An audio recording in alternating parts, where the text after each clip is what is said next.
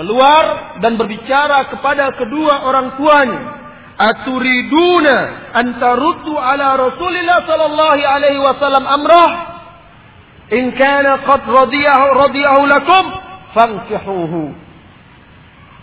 Ayahanda, ibunda, apakah kalian hendak menolak perintah Rasulullah sallallahu alaihi wasallam?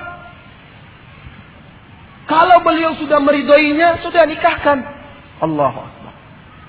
Kalau beliau sudah meridainya, yang penting baginya ridho Rasulullah. Ini perintah Rasulullah Sallallahu Alaihi Wasallam. Rasulullah yang akan menikahkannya. Lalu ayah dan ibu mau menolaknya, dilihatkannya kepatuhannya kepada Rasulullah Sallallahu Alaihi Wasallam. Walaupun Julaibib ini seorang pemuda yang miskin,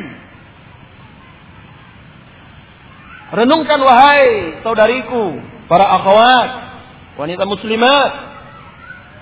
Kepatuhannya kepada Rasulullah Sallallahu Alaihi Wasallam ini membuahkan berkah di dalam kehidupannya. Wakala akhirnya ayah dan ibunya tersadar. Lalu berkata, sadakti, engkau benar wahai ananda. Akhirnya ayahnya pergi menemui Rasulullah Sallallahu Alaihi Wasallam dan berkata, Ya Rasulullah, jika engkau ridho, kami pun ridho dia sebagai suami putri kami. Apa kata Rasulullah? Inni qad. Pernikahan yang diridhoi oleh Rasulullah Sallallahu Alaihi Wasallam. Lalu menikahlah mereka. Malam pertama, baru satu malam dia bersama istrinya terjadi peperangan. Rasulullah memobilisasi kaum muslimin untuk berperang. Julaibib pun ikut berperang. Julaibib ikut ikut berperang. Setelah peperangan usai Rasulullah memerintahkan sahabat melihat kaum muslimin yang terbunuh. Lalu sampailah berita bahwasanya Julaibib telah gugur. Rasulullah perintahkan cari jasadnya. Lalu mereka temukan Julaibib jasadnya terbaring di antara tujuh jasad musyrikin. Dia membunuh tujuh orang tersebut, membunuh tujuh orang musyrikin dan akhirnya dia pun gugur dibunuh oleh orang-orang musyrikin. Lalu Rasulullah Sallallahu Alaihi Wasallam yang memangkunya Rasulullah yang menggendong jasadnya dan memasukkannya ke dalam kuburan. Berkata Anas, "Falaqad ra'aituha" dan saya melihat istri Julaibib itu. Wa innaha lamin anfaqa baitin bil Madinah. Dan saya lihat istri Julaibib itu adalah orang yang paling kaya di kota Madinah. Diberkati hanya jadi pengantin satu malam karena keriduannya sepeninggal Julaibib diberi rezeki oleh Allah Subhanahu Subhanahu wa taala. Lihat para para akhwat, apabila agama seorang itu sudah diridhoi, akhlaknya telah diridhoi, dunia bukanlah patokan dan jaminan untuk sebuah berkah dan kebahagiaan dari Allah Subhanahu wa taala. Lihat kepatuhanmu. Di dalam kitab Al-Isti'ab oleh Ibnu Abdul Bar dan juga di dalam kitab tafsir Ibnu Katsir Imam Ahmad meriwayatkan peristiwa gadis ini yang menyebabkan turunnya firman Allah kana lil mu'minin wa amran an khiyaratu surah Al-Ahzab ayat 36. Tidak patut bagi seorang mukmin, seorang mukminah apabila Allah dan Rasulnya telah memerintahkan suatu perintah, lalu mereka memiliki pilihan lain. Apabila Allah telah memutuskan, Rasul telah memutuskan, lalu mereka memilih yang lain dari keputusan Allah dan Rasulnya. Tidak boleh. Lihatlah wahai kaum muslimin. Berapa banyak perintah Allah dan Rasulnya yang kita dengar. Berapa sering kita membaca dan menemukan perintah Allah dan Rasulnya. Tetapi kita masih saja menunda, menunda dan menunda. Nantilah, saya belum berani. Nanti begini, nanti begitu. Oh mungkin begini, mungkin begitu. Yang menunjukkan kelemahan iman kita. Kurangnya kepatuhan dan ketaatan kita kepada Allah dan Rasulnya. Sahabat menunjukkan sebaik-baik suri tauladan dan contoh dalam masalah ini. Kisah lain masih tentang wanita muslimah. Kesaksian Aisyah radhiyallahu anha terhadap wanita-wanita Ansar. An Sofia binti Syaibah. Dia menuturkan. Ketika kami duduk bersama Aisyah radhiyallahu anha, lalu kami berbincang-bincang dan menyebutkan wanita-wanita Quraisy serta keutamaannya. Jadi wanita mereka saling berkumpul lalu menyebutkan keutamaan-keutamaan. Ini memang biasanya wanita seperti itu. Kelebihan-kelebihan. Kalau udah kumpul berbicara soal kelebih kelebihan.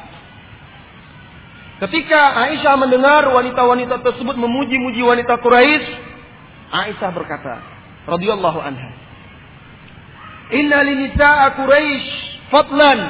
Wanita-wanita Quraisy memiliki keutamaan wa inni wallahi dan sesungguhnya demi Allah, ma ra'aitu afdal min nisa'il ansar. Saya belum melihat wanita yang lebih afdal dari wanita-wanita Ansar. Asyadda tasdiqan li kitabillah mereka paling membenarkan kitab Allah. Wala imanan bitanzil dan paling beriman dengan ayat-ayat Allah. Laqad unzilat suratun nur. Telah diturunkan surah An-Nur yang berbunyi wal yadribna bi khumurihinna. Hendaklah mereka mengulurkan jilbab-jilbab mereka ala juyubihin menutupi dada-dada mereka. Perhatikan dan cermati, renungkan wahai wanita-wanita muslimah. Buka pintu hati-hati Anda sebelum pintu telinga Anda.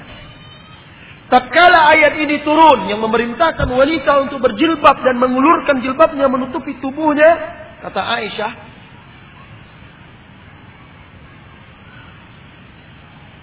Para suami-suami, pria-pria Ansar pulang ke rumah-rumah mereka. Lalu mereka bacakan ayat-ayat tadi kepada istri-istri mereka.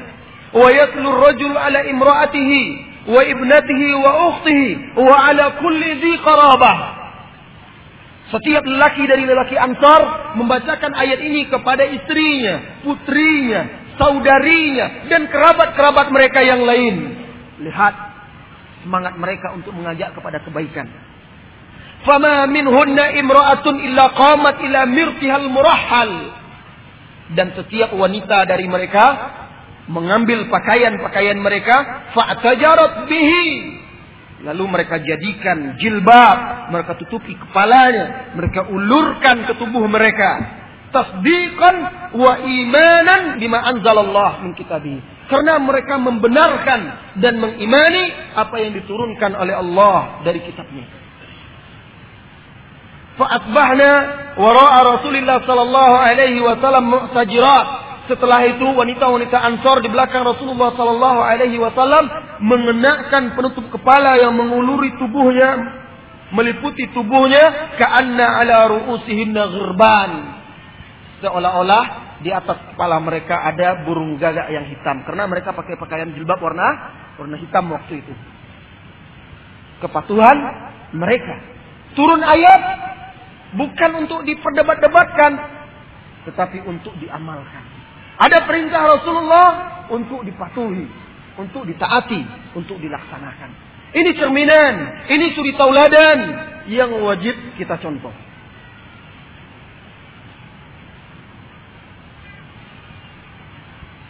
Sebuah kisah yang terjadi pada Abu Bakar As-Siddiq radhiyallahu anhu.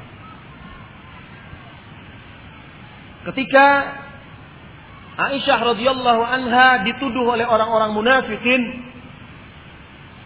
melakukan perbuatan tercela. Lalu sebagian kaum muslimin ada yang terfitnah ikut-ikut menyebar isu-isu dan gosip itu.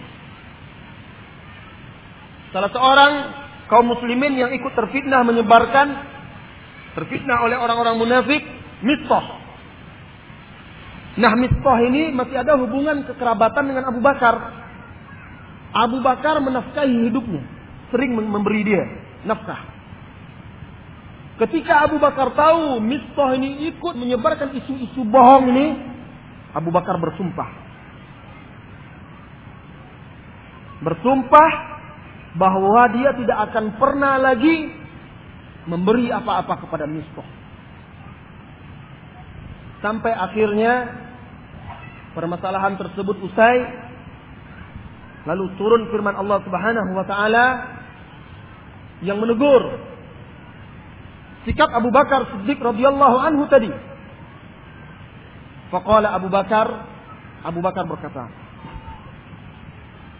"Bala wallahi inni la uhibbu an yaghfirallahu li." Demi Allah, saya ingin Allah mengampuni saya. Faraja'a ila Mistah nafaqah. Akhirnya dia kembali memberi nafkah kepada Mistah karena Rasul Allah dan Rasul memerintahkan dia untuk terus memberikan nafkah jika dia ingin diampuni.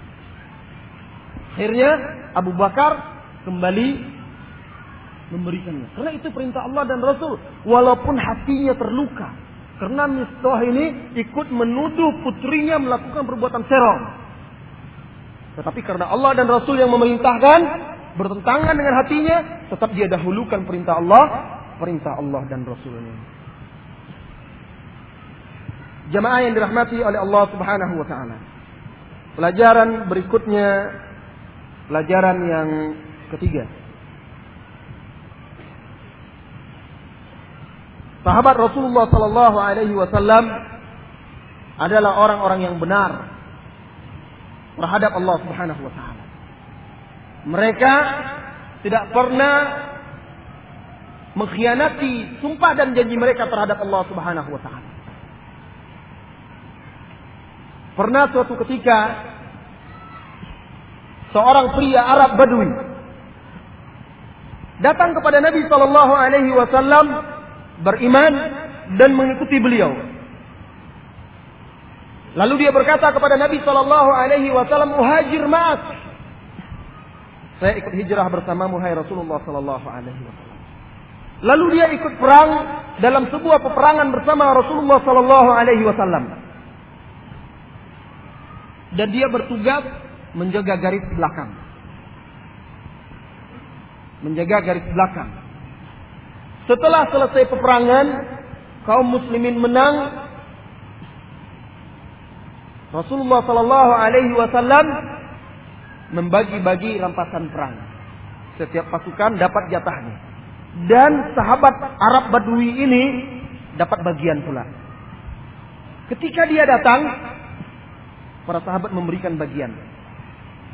Lalu dia bertanya, Mahadi, apa ini? Harta apa ini? Lalu kata sahabat, Hadihi Qasamun qasamahu lakan Nabi sallallahu alaihi wasallam. Ini adalah bagian yang diberikan oleh Nabi sallallahu alaihi wasallam kepada Anda atau untukmu. Lalu diambilnya bagian tersebut dan dia datang menemui Nabi sallallahu alaihi wasallam dan berkata, "Ya Rasulullah, ma Wahai Rasulullah, apa ini?" Qal Qasamtuhu hadza qasamtuhu laka. Ini bagian yang aku bagi untukmu. Kata Rasulullah sallallahu alaihi wasallam. Apa kata dia? Lihat. Lihat keikhlasan hatinya, kebenaran dia dalam mengikuti Allah dan Rasulnya. Ya Rasulullah, ma ala hadza ittaba'tuka. Wahai Rasulullah, saya bukan karena ini mengikutimu. Dia mendapat bagian dan itu hak dia sebenarnya. Tapi dia mengatakan, Ya Rasulullah, bukan karena ini aku mengikutimu. Laisa ala hadha, ma ala hadha ittaba'tuk, walakinni ittaba'tuka ala an urma ilaha huna. Tetapi saya mengikutimu, ikut berperang agar saya dipanah di leher saya ini. Fa'amut lalu saya gugur. Fa'adkhulul jannah dan saya masuk surga. Allah. Lalu apa kata Rasulullah sallallahu alaihi wasallam in tusaddiqillah yusaddiqka jika engkau benar kepada Allah Allah akan tepati pula Allah akan benar pula Allah akan tepati janjimu itu Kemudian dalam sebuah kesempatan mereka berperang lagi. dan pria ini juga ikut. Berperang bersama kaum muslimin. Dan dalam peperangan tersebut dia gugur. Seusai peperangan, jasadnya diangkat dan dibawa ke hadapan Nabi Shallallahu Alaihi Wasallam. Nampak lehernya tertembus anak panah, berlumuran darah. Faqala Nabi Shallallahu Alaihi Wasallam, ketika Rasulullah melihatnya, Rasulullah berkata, Ahu ahu, apakah ini orangnya? Yang waktu itu pernah mengatakan ini dan ini? Halu na'am. Benar ya Rasulullah, ini orangnya. Yang pernah mengatakan ini dan ini. Hal saddaqallah fasaddaqahu. Dia telah benar, jujur, tulus kepada Allah, Allah pun menepati janji. Kemudian Rasulullah Shallallahu Alaihi Wasallam mengkafankannya dengan jubah beliau. Kemudian Rasulullah sendiri yang menyolatkannya dan Rasulullah Shallallahu Alaihi Wasallam yang memasukkannya ke dalam ke dalam liang lahatnya. Rasulullah menghormatinya dan memuliakannya. Bahkan di antara doa yang dibaca oleh Rasulullah Shallallahu Alaihi Wasallam untuk sahabatnya ini, Allahumma hadza abduka. Ya Allah ini adalah hambamu. Kharaja muhajiran fi sabilik. Pergi berhijrah di jalan. Fakutila syahidan. Dan dia gugur sebagai syahid. Ana syahidun ala dhalik. Dan saya bersaksi atas itu. Ikhwan akhwat. Kaum muslimin dan muslimat. Silahkan anda definisikan makna istiqomah. Silakan Anda definisikan makna iltizam, komitmen dan konsisten. Tetapi akhirnya akhirnya yang membuktikan adalah kebenaran janji kita kepada Allah. Kebenaran amalan kita. Ketulusan kita dalam berbuat untuk Allah dan Rasul. Setiap orang bisa saja mendefinisikan istiqomah, komitmen, teguh, konsisten, ujian, cobaan, pengorbanan datang, kebenaran sejati, ketulusan sejati, kejujuran sejatilah yang akan membuktikan hakikat dari pengakuan kita. Untuk anda wahai wanita muslimah saudariku, dengarkan kisah ini seorang wanita yang jarang kita dengar dan jarang disebutkan. Ummu Suraik. Sudahkah anda mendengar Ummu Suraik wahai saudariku? Ummu Suraik jika Anda belum dengar, dengar kisah ini. Ummu Suraik beliau adalah Ghaziyah binti Jabir bin Hakim. Masuk Islam di Mekah. Bahkan Ummu Suraik Ghaziyah ini termasuk wanita yang pertama-pertama masuk Islam. As-sabiqun al-awwalun. Apakah wanita ini menyembunyikan keislamannya? Duduk begitu saja bersembunyi? Tidak. Dia tipe wanita yang rela berkorban karena kebenaran janjinya kepada Allah, ketulusannya kepada Allah. Bahkan dia mengajak berdakwah, mengajak wanita-wanita lain yang ada di Mekah untuk masuk Islam. Sehingga tersingkaplah beritanya. Keluarganya, suaminya mengetahui kalau dia telah masuk Islam. Akhirnya keluarga suaminya menangkapnya. Diikat, dinaikkan ke atas onta dan mau diantar pulang ke sukunya untuk diazab dan disiksa. Dibawa pulang. Tiga hari mereka menempuh perjalanan Ummu Suraik tidak diberi makan dan minum. Tiga hari Ummu Suraik tidak diberi makan dan minum. Di siang hari mereka beristirahat di tempat teduh. Ummu Sulaik mereka jemur. Agar dia tersiksa. Pada hari yang ketiga. Mereka melihat keanehan. Ummu Suraik di tengah terik matahari mereka saja kehausan Ummu Suraik tiga hari, tiga malam tidak dikasih makan dan minum. Tiba-tiba dia minum. dia mendapatkan seember air dan dia bisa minum. Mereka rebut, mereka ambil, mereka buang. Mereka pergi lagi meninggalkan di tengah terik matahari. Kemudian entah bagaimana caranya mereka lihat lagi Ummu Suraik minum lagi. Airnya lebih banyak lagi. Mereka buang lagi. Sampai yang berikutnya mereka lihat Ummu Suraik bukan saja sekedar minum, bahkan disiramkannya air ke tubuhnya. Karamah yang diberikan oleh Allah Subhanahu wa taala kepadanya. Akhirnya apa? Akhirnya setelah kaumnya melihat kejadian itu, mereka berubah pikiran. Mereka urungkan niat mereka untuk menyiksa dan mengazab Ummu Suraik.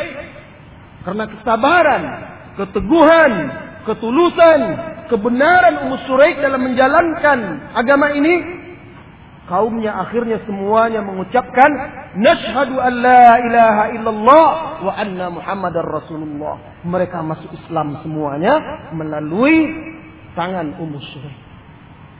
Benar apa yang dikatakan oleh Allah Subhanahu wa taala. Walladzina sabaru butigha'a wajhi rabbihim dan orang-orang yang bersabar mengharapkan ridho Rabb mereka. Ya, Ummu Suraik bersabar untuk mengharapkan ridho Allah Subhanahu wa taala. Tetapi wanita-wanita sekarang bersabar untuk apa? Bersabar untuk menonton kisah-kisah selebritis. Bersabar menyaksikan sinetron-sinetron. Bersabar membaca koran. Berkorban untuk membeli ini, itu, dan segala macamnya. Yang tidak meningkatkan keagamaan mereka. Tidak menebalkan keimanan mereka. Tapi tidak sanggup untuk bersabar sedikit pun dalam urusan agamanya. Allah mustahil.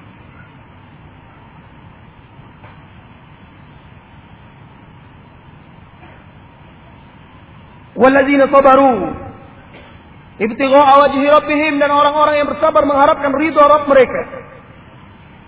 Bagi mereka ulaika lahum uqbad dar. Wa aqamus salat dan mereka mendirikan salat. Wa anfaqu mimma razaqnahum. Menginfakkan harta mereka yang kami rezekikan kepada mereka. Sirran wa alaniya. Baik diam-diam maupun terang-terangan.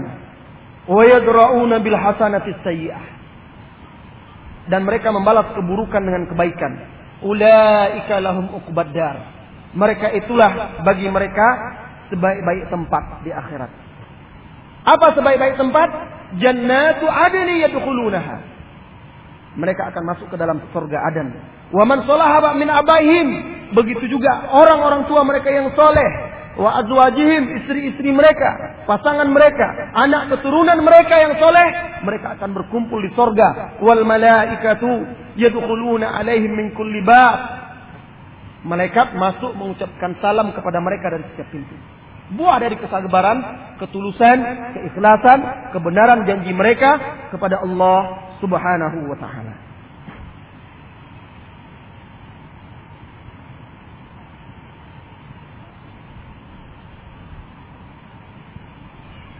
Pelajaran keempat, banyak sekali pelajaran-pelajaran yang bisa kita simpulkan dari kehidupan Rasulullah Sallallahu Alaihi Wasallam. Pelajaran yang keempat, semangat mereka dalam menuntut ilmu. Wajib kita contoh, kita teladan. Bahkan mereka rela meninggalkan kesibukan duniawi mereka untuk ilmu. Ilmu agama tentunya. Kalau kita menyisihkan sebagian waktu kita untuk ilmu agama. Makanya kita ala kadarnya saja tidak bersemangat menuntut ilmu agama karena itu waktu yang tersisih. Waktu yang tersisih itu waktu yang tersisa-sisa yang sudah kita lelah untuk yang lainnya baru kita gunakan untuk menuntut ilmu agama. Makanya kita malas-malas kalaupun hadir di majelis ta'lim mengantuk-ngantuk, malas-malas, tidak bersemangat. Karena waktu yang tersisih, kita sisihkan sebagian waktu kita. Mereka tidak. Waktu yang pokok mereka itu bahkan mereka pilihkan waktu pokok untuk menuntut ilmu agama. Lihat Abu Hurairah radhiyallahu anhu. Kata Abu Hurairah, Allah alladzi la ilaha illahu.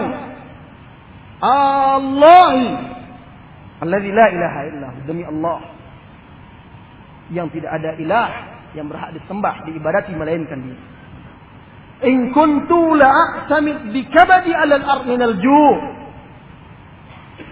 Terkadang Saya menempelkan lambung saya di perut saking laparnya. Wa in kuntu la ashuddal hajar ala batni minal ju' Terkadang saya tempelkan batu di perut saya untuk menahan perutnya karena lapar dalam rangka menuntut ilmu. Semua itu dalam rangka menuntut ilmu. Oleh karena itu literatur, literatur hadis menorehkan lima ribu, mencatat, mengabadikan lima ribu hadis yang diriwayatkan oleh Abu Hurairah radhiyallahu anhu. Sahabat yang paling banyak meriwayatkan hadis Abu Hurairah radhiyallahu anhu. Dia bercerita, "Laqad ra'aituni" Saya pernah berada di antara mimbar Rasulullah sallallahu alaihi wasallam dan kamar Aisyah. Dia mendengarkan Aisyah, belajar. Mughsyan alaihi. Saya pernah terbaring pingsan. Saking laparnya. Dia tidak mau, pokoknya mau menuntut ilmu. Dia tahan lapar. Sampai pernah dia pingsan. Fayaji'ul ja'i fayada'u rijlahu ala. Sehingga terkadang sebagian orang yang tidak mengenalku datang, dia menganggap aku orang gila. Diletakkannya kakinya di atas tengkukku. Wa mabi min junun. Dan saya tidak gila. Mabi illal ju. Hanya saja rasa lapar yang tidak tertahankan lagi.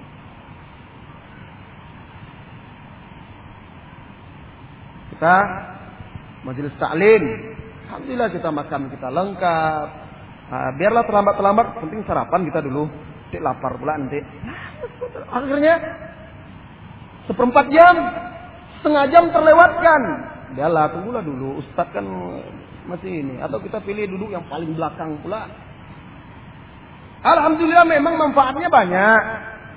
Ya, manfaatnya orang yang duduk di majelis ilmu ini insya Allah dia dapat rahmat dari Allah Subhanahu wa taala insya Allah. Siapa yang duduk di majelis ilmu dengan ikhlas, dia akan dapat rahmat. Didoakan oleh para malaikat. Tetapi lihatlah semangat para sahabat. Tunjukkan semangat kita untuk agama ini. Tunjukkan prioritas kita untuk mendalami ilmu agama ini. Ini yang diteladani oleh para ulama-ulama kita. Seperti Syekh Al-Albani rahimahullah ta'ala. Di dalam biografi mereka, di dalam biografinya yang dituliskan oleh murid-muridnya dan ulama-ulama yang mengenalnya. Beliau ini kalau dihidangkan, dia duduk di perpustakaannya belajar, dihidangkan sarapan untuk makan paginya. Sampai siang datang keluarganya mengantar makanan untuk siang, makanan pagi itu belum tersentuh oleh dia. Belum tersentuh oleh dia karena dia sibuk dengan belajar ini. Nah, itu masih dalam kondisi belajar. Syekh bin Baz rahimahullahu taala yang lebih dahulu wafat dari beliau. Sakit dia masuk rumah sakit, diantar ke rumah sakit dalam kondisi sakit untuk dirawat. Apa yang ditanya kepada orang yang mengantarnya murid-muridnya? Kitab apa yang kamu bawa? Kitab apa yang kamu bawa sekarang? Tidak ada ya Syekh. Di mobil kitab apa? Sahih Bukhari, bawa. Bawa, suruhnya baca dan dia jelaskan. Belajar. Allah. Semangat mereka untuk, untuk ilmu. Kondisi sakit. Kondisi sakit. Kalau kita sakit, apa makanan yang dibawa? uh, soto soto. Ini kita. Ini perbedaannya jauh. Ini semangat mereka untuk ilmu, kecintaan mereka kepada ilmu. Memang kita masih jauh tetapi kita berusaha berjuang untuk memiliki semangat seperti mereka walaupun kita tidak bisa sama seperti mereka. Karena tidak akan mungkin kita bisa sama sama seperti mereka. Nah, ini semangat untuk menuntut untuk menuntut ilmu. Jangan sisihkan waktu Beri waktu, prioritaskan waktu-waktu kita untuk menuntut ilmu. Jadwal kita belajar, harus jadwal kita belajar. Jangan jadikan itu jadwal, jadwal sampingan. Pandailah kita memanage waktu kita agar ilmu ini termasuk prioritas dalam dalam kehidupan kita. Pelajaran yang berikutnya keberanian. Kalau masalah keberanian, silakan cerita apa saja tentang keberanian orang di zaman sekarang tidak akan pernah mengalahkan kehebatan dan keberanian para sahabat Rasulullah Sallallahu Alaihi Wasallam. Karena keberanian mereka bukan dari fisik, tetapi dari iman yang ada di dalam dada mereka. Az-Zubair bin Awam, sahabat Rasulullah Sallallahu Alaihi Wasallam. yang terkenal sangat pemberani. Di dalam Ma'rah Ma'raka Yarmuk, perang Yarmuk, jumlah orang Romawi lebih dari 100 ribu ketika itu. Lebih dari 100 ribu. Kemudian pasukan kaum muslimin pemimpin-pemimpinnya membuat sebuah strategi mengirim orang-orang paling berani untuk membuat sebuah serangan yang telak ke jantung pertahanan musuh. Tampillah Az-Zubair bin Awam. Lalu tampil sekitar 400 orang lagi pemberani. Mereka ingin pergi berbaiat sampai mati bersama Zubair bin Awam. Tetapi apa kata Ibnu Zubair bin Awam? Kalian tidak akan sanggup. Kalian tidak akan sanggup ikut dengan saya. Mereka berjanji, kami tidak akan mundur sedikit pun. Akhirnya, majulah mereka dengan diiringi teriakan takbir, membelah pasukan musuh. Satu persatu, dari sekian ratus orang tersebut mulai mundur. Mulai mundur. Tinggallah Az-Zubair bin Awam sendirian menembus pasukan musuh itu dari depan sampai belakang. Dari depan sampai belakang. Sehingga dia terluka. Terluka di antara pundaknya, terkena tusukan-tusukan dan sayatan-sayatan pedang. Balik dia lagi ke pasukan kaum muslimin. Setelah dia menembus dan membuat pukulan yang telak di tengah jantung pasukan kaum musyrikin. Apa kata putranya Urwah ibn Zubair? Dan saya melihat bekas luka bapak saya itu di pundaknya. Karena zaman dahulu kan belum ada pengobatan seperti sekarang. Lobang bekas tusukan. Saya waktu kecil digendongnya saya suka memasukkan jari saya ke lubang itu. Memain-mainkan.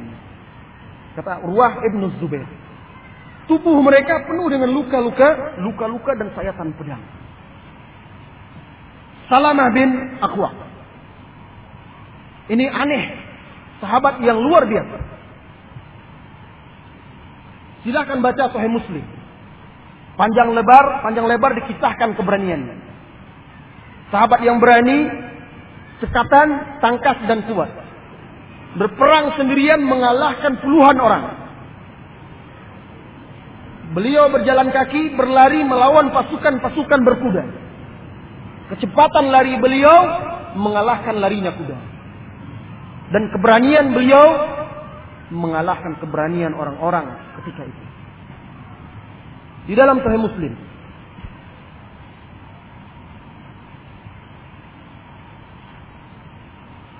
Ketika kisah Hudaybiyah setelah terjadi ringkasnya, panjang lebarnya silakan baca buka Sahih Muslim dalam kitab Ghazwa dalam bab Ghazwa Zikr. Peperangan Zikr. Setelah kaum muslimin terjadi kesepakatan perjanjian damai di Hudaybiyah, pasukan itu saling berbaur, pasukan muslimin dan orang musyrikin. Nah, kata Salamah bin Aqwa, suatu siang saya mencari tempat berteduh. Saya berbaring di bawah sebuah pohon. Lalu datang pula empat orang musyrikin. Berbaring pula dia di dekat saya berteduh. Dan mereka memburuk-burukkan Rasulullah. Saya membenci. Saya tidak suka. Hanya karena terikat perjanjian saja, dia tidak melakukan apa-apa. Akhirnya dia pindah. Lalu saya pindah ke pohon lain. Dan saya lihat mereka menggantungkan pedang-pedang mereka di pohon. Lalu mereka tidur. Saya terus mengawasinya. Tiba-tiba fabainamahum kadzalik ketika mereka sedang beristirahat iznada munadi min asfalil wadi terdengar teriakan di dasar lembah. Ya lil muhajirin terdengar teriakan kaum muslimin memanggil muhajirin. Qutila ibnu Zunaim ada salah seorang prajurit muslim yang terbunuh. Qutila ibnu Zunaim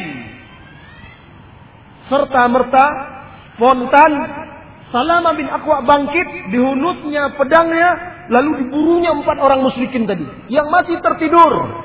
Diambilnya pedang orang itu cepat, lalu dibangunkannya, dihunusnya pedangnya. Lalu diancamnya. Siapa saja di antara kalian yang mengangkat kepalanya, saya tebas dengan pedang ini. Digiringnya orang itu menghadap Rasulullah. Di jalan dia bertemu dengan pamannya dia Amir. Pamannya dia Amir menggiring menawan 70 orang-orang musyrikin lagi. Keluarga mereka keluarga pemberani. Akhirnya orang-orang musyrikin itu dimaafkan oleh Rasulullah SAW karena terikat perjanjian. Dalam perang Zakar, Zatukar, Abdurrahman Al-Fazari dengan pasukannya orang-orang Ghatafan membunuh penggembala Rasulullah Wasallam dan merampas hewan ternak Rasulullah Wasallam. Salamah yang berada di dekat itu mengetahui. Langsung naik ke puncak bukit lalu berteriak ke arah kota Madinah dan itu di pinggir kota Madinah. Lalu berteriak, "Wa sahabat!" Dia memanggil para sahabat. Teriakannya terdengar di kota Madinah. Setelah itu dia berlari mengejar pasukan musuh tadi. Dikejar orang itu berkuda.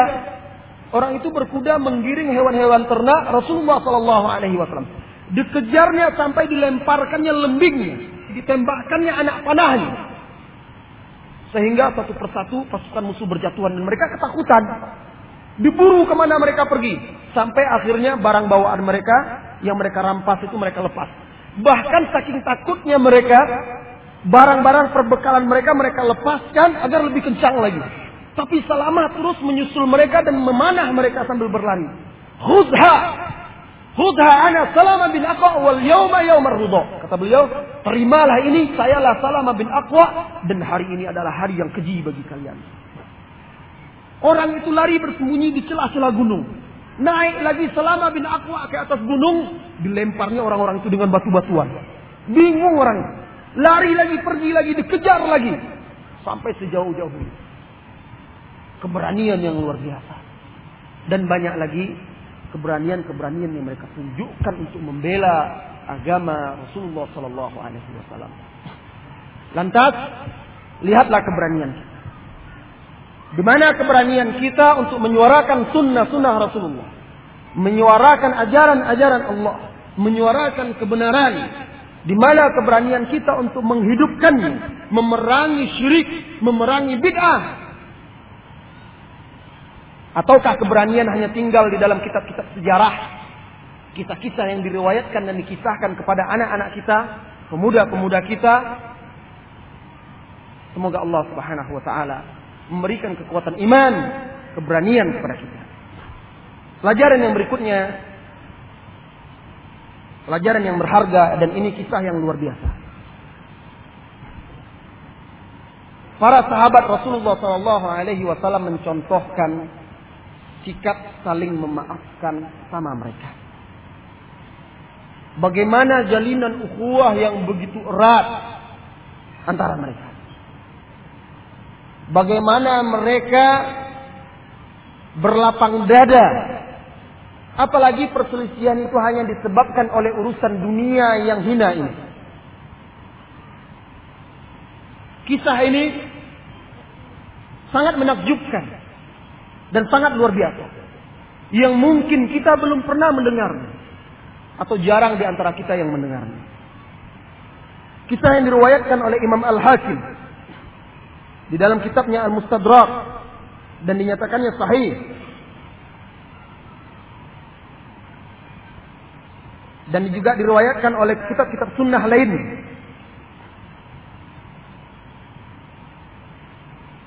Tentang Abu Bakar perselisihan antara Abu Bakar As-Siddiq radhiyallahu anhu dan Rabi'ah bin Ka'ab al-Aslami. Dua orang sahabat Rasulullah sallallahu alaihi wasallam yang utama. Yang pertama Abu Bakar. Sahabat utama. Manusia yang paling dekat dan paling dicintai oleh Rasulullah sallallahu alaihi wasallam. Kekasih Rasulullah sallallahu alaihi wasallam. Khalifah ar-Rasyid. Dan yang kedua Ka'ab Rabi'ah bin Ka'ab al-Aslami. Sahabat sekaligus pembantu Rasulullah sallallahu alaihi wasallam.